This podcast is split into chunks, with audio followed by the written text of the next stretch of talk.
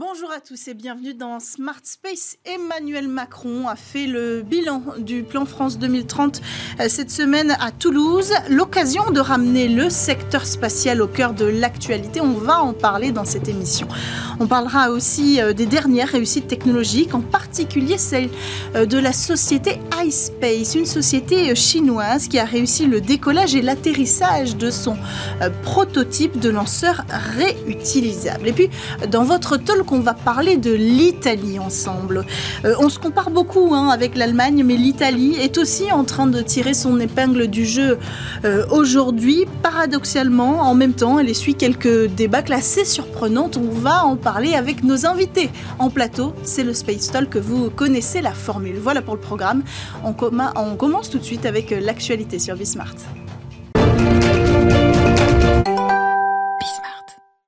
Deux ans après le lancement du programme France deux mille trente, le président Macron a dévoilé lundi dernier sept nouveaux défis allant de la fusion nucléaire à la cartographie des ressources. L'un d'eux concerne évidemment le secteur spatial, précisément les ambitions en matière d'exploration et de euh, cargo. Alors quelques jours avant, le président déjeunait déjà avec euh, quelques-uns des acteurs du secteur comme Hyperspace que vous connaissez ou encore Latitude. Justement, aujourd'hui, le cofondateur de Latitude, Stanislas Maximin, répond à notre call actu. Bonjour Stanislas, bienvenue dans Smart Space. Bonjour Cécilia, merci. Alors, est-ce que cet objectif présenté par Emmanuel Macron, qui concerne précisément les ambitions d'exploration et de cargo, c'est une vraie étape de plus? Parce que finalement, il avait déjà affirmé cette direction lors du sommet du spatial. Je pense que c'est justement euh, la suite de cette affirmation-là, euh, d'une réflexion qui a été faite au niveau européen et puis particulièrement au niveau français. Et une fois que l'affirmation a été faite au sommet de Séville, tout comme euh, bah, la volonté de mettre en compétition le secteur des lanceurs, derrière la France se met en, en, en état de, bah, de, de se préparer pour euh, répondre aux challenges et de faire gagner ses entreprises locales euh, en exploitant notamment le plan France deux mille trente. Hmm. Pas de rallonge pourtant proposé par Emmanuel Macron. Pas de rallonge, mais je pense que c'est pas nécessaire. Le plan n'a pas été euh, déployé en entier. Il est même loin d'avoir été déployé en entier. Euh, il y a donc encore plein d'évolutions stratégiques qu'on peut faire à partir de ça. Euh, euh, je pense que c'est euh, le plan France deux mille trente combiné au budget de l'E S A, combiné à la Commission européenne qui peut intervenir, combiné au budget du C N E S, euh, sans parler des budgets innovation également présents en général pour les, des startups comme comme la nôtre ou, ou comme The Exploration Company par exemple côté cargo, euh, suffit euh, amplement. Maintenant, sur le long terme, là je vous parle des deux prochaines années, sur le long terme, bien évidemment, si on veut faire des capsules et des gros lanceurs, il va falloir mettre un peu plus que quelques dizaines ou centaines de millions d'euros, on va parler de milliards. Hmm. Alors pour l'instant, on est à peu près à un virgule deux milliard hein, alloués au secteur spatial en particulier, et la somme globale de France deux mille trente, c'est ce qu'on sait, a quand même déjà été bien dépensée, mais on est un peu moins au clair sur ce qui va revenir en, ensuite euh, euh, sur la tranche spatiale. Vous avez déjeuné avec d'autres acteurs du secteur spatial la semaine dernière, mercredi dernier, avec le président à l'Élysée. Qu'est-ce qui s'est dit là-bas ? Oui, tout à fait. On a eu, un, on a été invité à déjeuner par euh, le président de la République et ses équipes, euh, en présence également euh, d'autres euh, personnalités importantes comme euh, la, la ministre euh, de la Transition énergétique, euh, la ministre Taillot, ou encore euh, donc côté recherche. Euh, ou encore euh, bah, Bruno Bonnel euh, également, donc euh, qui est le secrétaire général pour l'investissement et qui gère France deux mille trente. Lors de ce déjeuner, on était, euh, il y avait une, environ six, je ne sais pas le chiffre exact, mais acteurs côté nucléaire pour parler de la transition énergétique et puis également plus ou moins six côté spatial. Euh, les sujets que nous avons évoqués, le président voulait savoir euh, bah, ce qu'on pensait aujourd'hui de, des forces que, l'on, que nous avons en France, euh, sur lesquelles on doit s'appuyer euh, pour aller plus loin et comment est-ce que nous, les startups, les nouveaux acteurs peuvent se mettre à disposition pour accomplir les objectifs stratégiques de notre pays et euh, les objectifs stratégiques européens pour revenir sur le devant de la scène, que ce soit sur les cargos, sur les lanceurs ou potentiellement sur d'autres sujets, mais également prendre ce qui va mal euh, ou ce qui n'est pas encore suffisamment bien, suffisamment compétitif. Euh, et donc on a parlé du financement, du financement public, du financement privé, on a parlé euh, des compétences, on a parlé euh, de la compétition européenne et mondiale. Voilà, tous ces sujets-là ont été euh, abordés et pour derrière euh, continuer à se mettre en ordre de bataille avec tous les acteurs du spatial pour permettre à la France de reprendre du poil de la bête sur, notre, sur, sur le secteur spatial et particulièrement les lancements. Qu'est-ce que vous lui avez demandé, vous, Stanislas Maximin? Est-ce que vous aviez une requête pour le président? Oh, j'ai, j'ai, j'ai une liste au Père Noël même. Euh, non, là-dessus, j'ai quand même salué. Euh, à, j'ai, j'ai démarré par saluer le travail qui a été fait de changement depuis deux ans, qui a été une, qui, qui est toujours une révolution copernicienne au sein de la France et qu'on commence à administrer au sein de l'Europe également, au niveau du changement de culture, d'approche euh, auprès notamment des, des nouveaux acteurs, des startups et de l'innovation. Qui, c'est, c'est quelque chose qui est en train de se passer au C N E S et, et je salue euh, les travaux. Euh, incroyable fait par toutes les équipes au C N E S et sa direction, mais également au niveau de l'État en général. Euh, maintenant, oui, on peut encore aller plus loin. On peut aller plus loin en déployant plus rapidement France deux mille trente. On peut aller plus loin en insistant sur euh, la contractualisation euh, et, et donc passer d'appel, de, d'appel à projet à des appels d'offres euh, pour que l'État soit euh, un des premiers clients, euh, sans passer à l'État-providence, bien évidemment.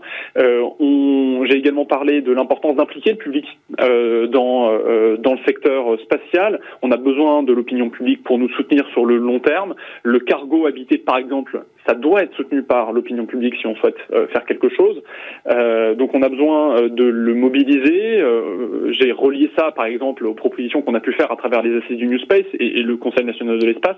Mais il y a d'autres euh, possibilités également. Euh, j'ai également euh, parlé euh, de l'importance d'utiliser nos atouts stratégiques en France. Euh, c'est-à-dire, bah, on a la chance d'avoir énormément euh, de personnes qualifiées qui travaillent dans le spatial, bien euh, les utiliser, mais également on a la chance d'avoir des, des, des, des assets, des actifs, comme la Guyane par exemple, euh, sur lesquels il faut jouer. On peut devenir, euh, ça peut, la Guyane peut devenir un, un des meilleurs endroits sur la planète pour envoyer euh, pour envoyer bah, des satellites dans l'espace. Euh, voilà, je ne vais pas revenir sur tous les avantages derrière, mais pour ça, il y a besoin d'une vraie volonté politique, de moyens mis à disposition euh, et d'un changement de paradigme également au sein du Centre Spatial Guyanais qui est en train de s'effectuer hein, partiellement. Voilà, c'est les points principaux qui ont été évalués. Et puis j'ai également parlé euh, de l'ambition future. J'ai dit, bah voilà, c'est très bien. Aujourd'hui, on travaille tous ensemble pour faire des micro-lanceurs, pour apporter des solutions commerciales euh, et prouver des technologies, mais factuellement, la France et l'Europe ont un retard d'au moins une dizaine d'années, si ce n'est d'une quinzaine d'années, sur euh, au moins les États-Unis euh, euh, sur l'accès à l'espace. Il faut résorber cet écart, et pour résorber cet écart, il faut être ambitieux. Et l'ambition, c'est de ne pas essayer de copier une Falcon neuf ou ce genre de choses, mais c'est de faire, euh, de commencer à se positionner sur des lanceurs lourds, euh, complètement réutilisables, ouais, très peu chers, qui vont pouvoir nous permettre d'exister Euh, et de conserver notre souveraineté euh, euh, européenne euh, sur l'accès à l'espace et le spatial en général d'ailleurs. Merci Stanislas Maximin d'avoir euh, pris le temps de nous exposer ce qui, a, ce qui a pu se dire et en tout cas les réclamations que, que vous remontez, acteurs du secteur spatial euh, au gouvernement aujourd'hui et qui nous amènent aussi à, à, à ce genre euh, d'évolution. On enchaîne quant à nous avec une autre actualité toujours dans le cadre du plan France deux mille trente. Mardi, un consortium emmené par la start-up Hyperspace a décroché un financement pour son projet Padawan de micro-lanceurs. Le consortium rassemble la branche française de Telespazio, une co-entreprise entre l'italien Leonardo et le français Thales, mais aussi une société, la société C T Ingénierie. Alors un financement qui représente soixante pour cent de la somme nécessaire au développement complet du projet qui lui est estimé à trente-cinq millions d'euros. Obi-Wan, c'est le nom du lanceur, pour Orbital Baguette doit effectuer un premier vol de démonstration au premier trimestre deux mille vingt-six. Dernière actualité, un lanceur réutilisable pour la Chine. L'entreprise chinoise iSpace a testé un démonstrateur de lanceur réutilisable il y a quelques jours seulement. Le démonstrateur haut de dix-sept mètres, alimenté par un mélange oxygène liquide-méthane, a réalisé un vol de cinquante et une secondes. Il a atteint cent soixante-dix-huit mètres d'altitude dans une descente en douceur et un atterrissage à la verticale. Prochaine étape, une démonstration d'atterrissage sur un autre, une autre localisation que celle du point de départ. Ce sera une étape cruciale pour l'avancée de ce prototype. L'entreprise chinoise vise deux mille vingt-cinq pour la mise en service du lanceur final Hyperbola trois. Voilà pour l'actualité. On enchaîne tout de suite avec le Space Talk sur Bismart.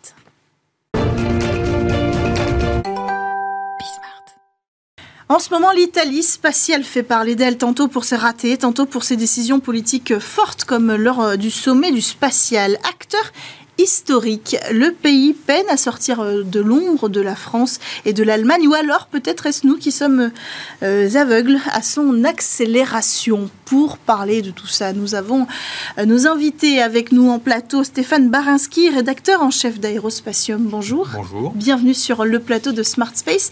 Avec nous euh, à distance, depuis Berlin précisément, nous avons Gilles Rabin, conseiller spatial à l'ambassade de France à Berlin. Bonjour Gilles Rabin, merci d'être avec nous euh, dans cette émission. Bonjour. Alors on va commencer par cette news à peine croyable qui a un petit peu agité euh, les spécialistes du secteur euh, ces derniers jours, celle du constructeur italien Avio. Qui aime... Alors le constructeur italien Avio, s'il faut le rappeler, hein, il met au point les lanceurs Vega et, et Vega C, et il a perdu deux réservoirs de euh, propergol, mais il les a retrouvés. Et, et c'est là que ça, ça s'aggrave hein, un petit peu cette, cette, cette information. Elles ont été retrouvées, euh, ces, ces, ces réservoirs, dans une décharge, précisément. Alors ça paraît complètement dingue de se dire qu'aujourd'hui, un, un, un constructeur de lanceurs européen, un des derniers lanceurs encore actifs euh, euh, aujourd'hui, enfin pas tout à fait, euh, perd une pièce aussi importante euh, des réservoirs. Et le pire du pire, c'est qu'ils ne peuvent même pas être euh, reconstruits. Pour l'instant. Non, on ne peut pas les remplacer euh, comme ça. C'était les, les derniers pour le dernier lanceur. Et ils sont produits en plus... Enfin, ils étaient produits en Russie. Donc, autant dire qu'on ne va pas les recommander mmh. Euh, mmh. à Babakine en Russie pour les, les faire refaire. Donc, il y a un gros problème puisqu'on a un, un lanceur à quel il manque des morceaux dont on avait besoin pour lancer euh, des satellites assez importants. Mmh. Et... Euh, Et c'est vrai que ça n'est pas très bon pour l'image de marque d'Avio. Qui euh, le problème, c'est que c'est pas la première fois. Mais non, c'est ça qui, c'est ça qui est assez euh, euh, effarant, c'est qu'on s'apprête aussi à fêter les un an, si on peut, on peut le dire comme ça. C'est pas vraiment un anniversaire, en tout cas, c'est pas réjouissant. Mais mais mais de cette débâcle du vol commercial euh, Vega C. Et là encore, euh, l'enquête qui a eu lieu après euh, mettait en cause Avio et plutôt son prestataire, le choix de son prestataire, qui était une usine en Ukraine, si je ne dis pas de voilà. bêtises. Ils avaient fait produire donc une partie particulièrement sensible de, de mm. la tuyère du, du moteur par une firme en Ukraine qui fait du très bon matériel, mais qui ne peut pas garantir la qualité. Le problème qu'on a, c'est le contrôle de la qualité. Mm. Et, mais avant ça, il y avait eu euh, un échec de Vega où, en fait, euh, les commandes de deux vérins avaient été interverties. Mm. Et ça, ça paraît fou d'être à ce niveau de, de technologie, mais d'avoir euh, encore ce genre d'erreur. Ou est-ce que c'est pas une erreur humaine finalement, Stéphane Barensky? Non, ça, c'est, c'est l'erreur humaine. Mais bon, ça arrive au plus grand. Hein. Lockheed Martin a fait des, des comment dire, des, aux États-Unis, mm. a fait des erreurs du même genre en, en, en intervertissant des accéléromètres pour une sonde qui du coup est revenue sur Terre à l'envers et donc mm. au lieu de se poser doucement, elle s'est écrasée. Ça, bon, ça fait désordre. Mais là, c'est vrai que sur Vega. Cette accumulation de, de, de problèmes, euh, euh, ça ne donne pas vraiment très confiance. Mmh. Gilles Rabin, qu'est-ce qui se dit en Allemagne sur, euh, quand, quand euh, une telle information est rendue publique ? Non, le, les Allemands, ils sont, ils sont intéressés par, euh, notamment ce qu'a dit le président de la République hier, enfin à Toulouse, euh, en, en déclarant que, j'allais dire, la compétition était ouverte et que la France avait gagné. Mmh. Euh, euh, donc la, la vraie question par rapport à l'Italie, c'est, on le sait, et on, on vous en avait parlé, il y a un problème de qualité industrielle, qualité de la production, du style de la production, et ça, ça date pas de, il y a un an, pas deux ans. On sait que chez Avio, il y a un problème à la fois de, de, de qualité de production, de suivi de production, et euh, j'allais dire aussi euh, de management, puisqu'il y a des vraies difficultés de management dans cette entreprise aujourd'hui. Donc, j'allais dire, on n'est pas surpris. Euh, les, tout, tout le monde fait des erreurs, hein, je veux dire, ça dans le spatial, on, on, sait, on sait faire des erreurs, on sait, on sait en, les apprendre, et j'allais dire, c'est, ça fait partie du métier.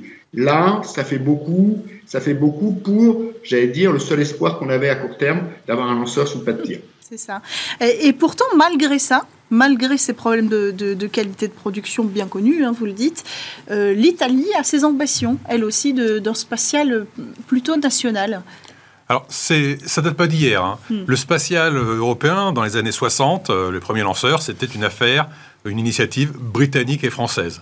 Les Britanniques sont partis parce qu'on a décidé de ne pas utiliser leurs morceaux, donc c'est devenu une affaire franco-allemande. Et puis les Italiens, qui eux utilisaient un petit lanceur américain euh, que les États-Unis ont décidé d'arrêter, euh, eux, ils avaient des, des velléités, donc ils, sont, ils ont eu un rôle grandissant dans Ariane à partir d'Ariane trois. Mm-hmm. Et euh, donc, ils essayent d'être le troisième, mais d'être un troisième qui compte et pas d'être le, la troisième roue du carrosse. Euh, mmh. Et ça, donc, Ça a amené au développement de, de Vega, qui n'a pas été une mince affaire, puisque euh, au début, ça devait être un lanceur italien, puis les Français ont dit « Non, mais mon, laissez, on va vous montrer comment faire ». Les Italiens l'ont mal pris.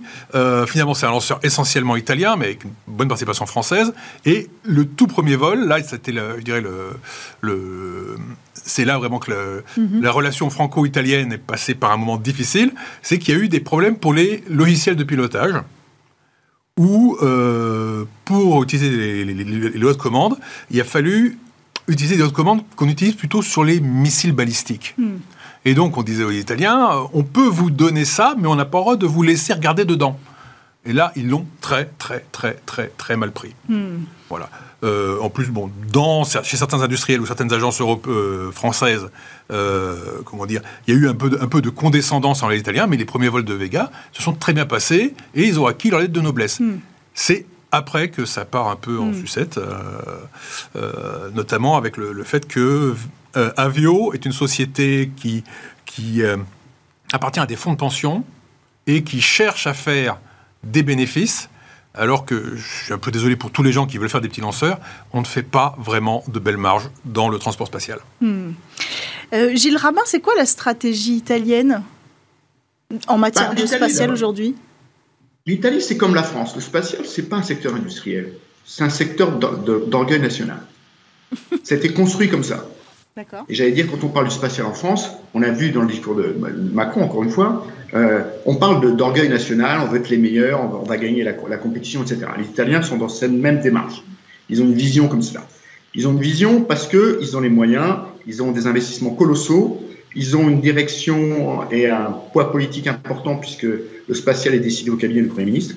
Euh, et enfin, ils ont, il euh, ne faut pas l'oublier, non seulement Avio, qui a difficulté, mais ils ont à Turin...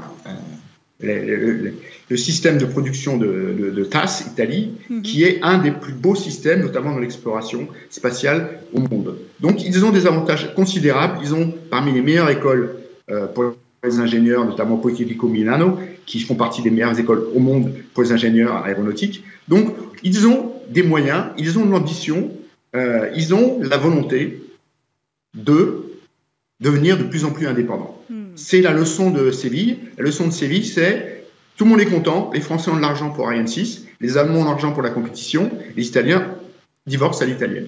Voilà, tout le monde est content. Ah, divorce à l'italienne, qu'est-ce que vous en pensez ? Alors, j'en pense que, comme beaucoup de divorces, il va y avoir un, comment dire, des énormes déceptions qui s'annoncent. Mm. Parce que jusqu'ici, euh, Avio, donc, réussit, était, c'est une société qui cherche à faire des bénéfices, et elle y arrivait parce qu'elle avait un rôle relativement simple.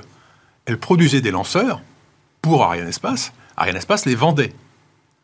Maintenant, si c'est eux qui doivent les vendre, mm-hmm. ça va être une autre paire de manches et les marges devraient se réduire. C'est important de le rappeler, ça. C'était leur requête, en fait, au sommet du spatial à Séville. Hein, oui. L'Italie voulait récupérer la commercialisation. Parce qu'ils sont persuadés que... Alors ça, c'est un, c'est, c'est un vieux mythe que euh, Arianespace favorise Ariane mm. par rapport à Vega, ce qui est absurde puisque les deux euh, marchés ne se recoupent pas. Mm.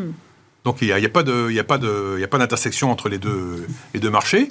Donc, euh, non, s'il est difficile de vendre des Vega, euh, bah déjà, il faudrait que Vega fonctionne. Oui. Et, euh, et ensuite, c'est parce que le marché n'est pas extensible à... Je sais que tout le monde se dit, mon Dieu, il y a plein de constellations, de petits satellites et tout. Mais vous avez des gens comme Elon Musk, tous les deux mois, il remplit un gros lanceur avec plein de petites choses et il efface le marché des petits lanceurs. Hmm. Donc, euh, le petit lanceur, c'est intéressant pour euh, nous, en Europe, on a besoin pour nos satellites, notamment de... Mm-hmm. On en parle beaucoup en ce moment, de, de, de Copernicus. Mm-hmm. C'est pas la défense, non, mm-hmm. Copernicus, vraiment. Okay. La politique euh, environnementale. Euh, mais au niveau commercial, il n'y a pas grand-chose à mettre dessus. Mm. Alors, du coup, la stratégie italienne, elle part peut-être pas dans la bonne direction euh, Je... Tiens à relever qu'ils y arrivent alors qu'ils ont un gouvernement qui n'est pas très européen. Mm. Voilà, et qu'en en fait, on, atteint, on, a, on est dans une dérive, parce que la même chose se passe en Allemagne. Hein. Euh, Ariane, c'est bien, tout le monde est dedans, enfin treize pays, mais il euh, y en a plein qui se plaignent que leur drapeau n'est pas assez gros. Mm, Ou comme la Bavière, qu'il n'y a pas de drapeau bavarois sur Ariane. Mm. Donc, euh, moi, je veux mon lanceur avec mon drapeau dessus. C'est ce qu'a demandé l'Allemagne, de toute façon. C'est ce qu'a demandé, demandé l'Allemagne. À la fin de l'exploitation voilà. d'Ariane six, de pouvoir voilà. ouvrir la compétition. Gilles Rabin, euh, mm. Quelle est la position de l'Italie au cœur de l'E S A? Aujourd'hui, c'est le troisième pays contributeur, plus gros contributeur en, en termes de budget. Euh, est-ce, est-ce que le, les, l'Italie a une voix qui pèse dans l'Agence spatiale européenne?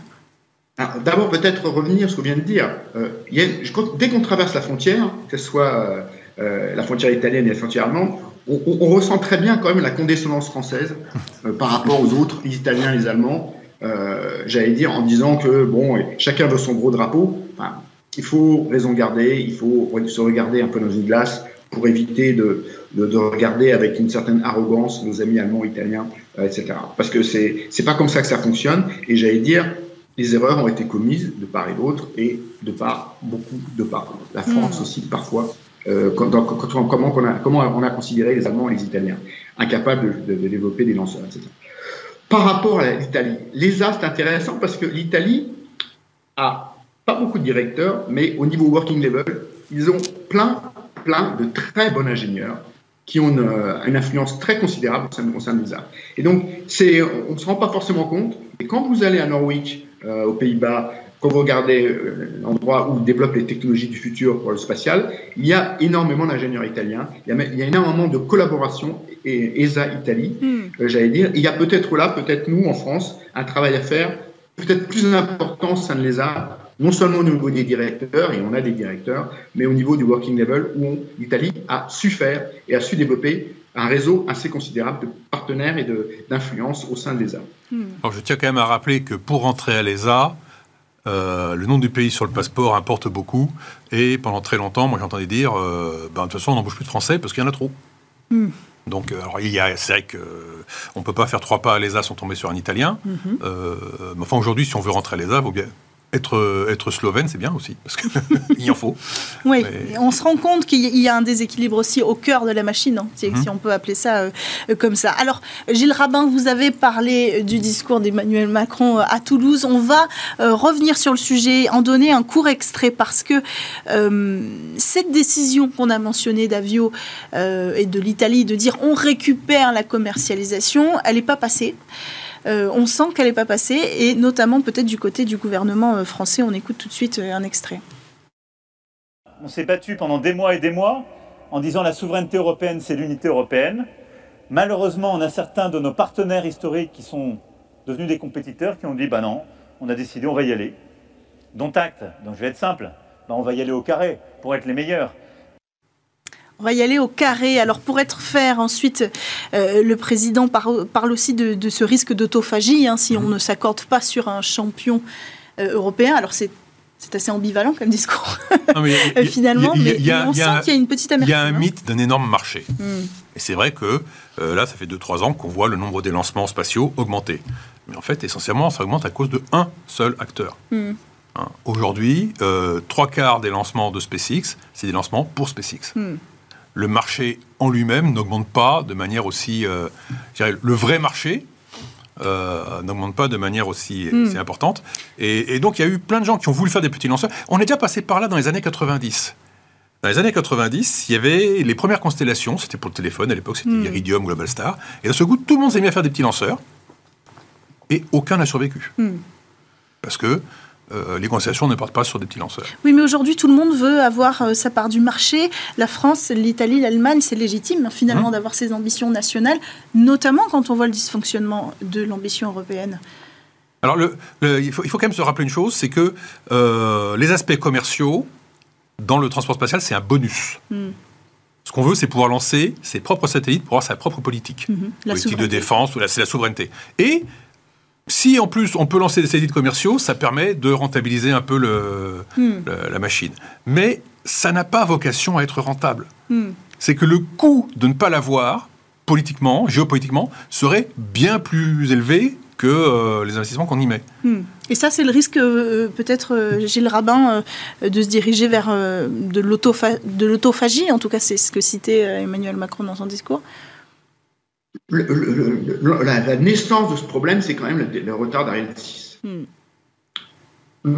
Ariane six aurait décollé en deux mille vingt, personne ne parlerait de micro-lanceurs, de, de lanceurs allemands, de, d'indépendance de l'Italie. Oui. Donc on est en, dans une situation où chacun peut imaginer tirer son épingle du jeu.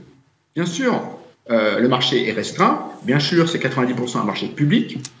Euh, toujours se rappeler, on ne parle pas de marché, c'est de l'argent public. Donc, on peut, on peut s'imaginer discuter pendant des heures d'un marché, d'un retour sur investissement, de CAPEX, de COPEX. Tout ce qu'on veut, ça n'existe pas dans le spatial parce que, au-delà des discussions, des discours de, des, de l'entreprise, la réalité, c'est que c'est des marchés publics et on doit acquérir, on doit aller auprès de l'E S A, on doit aller auprès du C N E S, de l'Asie, du D L R pour récupérer des, des contrats de lancement de satellites. C'est comme ça que ça se passe. Donc, aujourd'hui, on est en situation de Euh, tiens, on peut tenter notre coup, on peut peut-être avoir une, une, un, un espace pour développer. Quand Ariane six sera sous le pas de tir, donc en, au plus tard, enfin, en trente et un juillet, je crois que toutes les choses vont revenir dans, dans l'ordre des choses et qu'on aura à nouveau une, une réflexion européenne qu'on posera et qu'on pourra développer. Aujourd'hui, on a six mois, de, encore une fois, de mouvement brownien. Je pense que Ariane six sur le pas de tir en juillet au plus tard deux mille vingt-quatre, mm-hmm. ré résoudra tous les problèmes et on se remettra autour de la table pour discuter parce que c'est tellement difficile euh, de développer un lanceur, c'est tellement cher de développer un lanceur mm. que aujourd'hui, je pense que dès qu'Ariane six sera tout pas de tir, on trouvera des solutions pour retravailler ensemble, Allemands, Italiens, Français. Et français. Et, et, et cette question d'un accord euh, trilatéral, elle est intéressante. C'est un travail qu'a mené Bruno Le Maire, mmh. qu'il a défendu ces deux dernières années, euh, qu'il a re relancé, en tout cas, il y a eu de nouveau un accord tripartite, euh, une promesse d'ambition commune euh, lors du sommet du spatial, au même moment où l'Italie récupérait la commercialisation. Donc, est-ce que tout ça, c'est pas des accords de façade pour maintenir une forme de cohésion? L'Italie veut vendre son Vega, mais elle veut garder sa part d'Ariane six. Mmh. Pas fou, il y a de l'argent à faire. Mm. Euh, mais, comment dire, euh, cette histoire de, de quatre ans de retard d'Ariane six, euh, nous, on voit que ça, parce qu'en fait, on a arrêté Ariane cinq trop tôt. Euh, L'idée, à l'époque, d'arrêter Ariane cinq, c'est qu'Ariane cinq, ça coûtait beaucoup trop cher. Mm-hmm. Donc, on s'est dit, on va passer le plus vite possible à Ariane six. Bon, ça s'est mal passé. Mais quand vous regardez en ce moment, à part euh, chez SpaceX, chez tous les grands fournisseurs de lancement, hein, U L A aux États-Unis, les, les Japonais, tout le monde est en retard de nombreuses années. Mmh. On aurait encore hein, beaucoup de choses à, à dire sur, sur ces, ces trois pays finalement euh, qui, qui composent euh, principalement l'Europe spatiale, mais pas que. Il faudrait qu'on parle du reste aussi, on le fera mmh. dans cette euh, émission. Merci Stéphane Barensky, rédacteur en chef d'Aérospatium, d'avoir pris le temps de venir sur ce plateau. Merci Gilles Rabin. Euh, je rappelle que vous êtes conseiller spatial à l'ambassade de France à Berlin, d'avoir aussi pris le temps d'échanger avec nous sur, euh, sur les ambitions italiennes aujourd'hui. C'était important, notamment euh, après ce discours d'Emmanuel Macron intéressant qui rappelle les ambitions nationales de chacun, mais les impératifs européens aussi. On euh, reparlera de ce sujet dans notre émission. Smart Space, c'est toutes les semaines sur Bismart, à la production Lily Zalkind. Je vous dis à la semaine prochaine.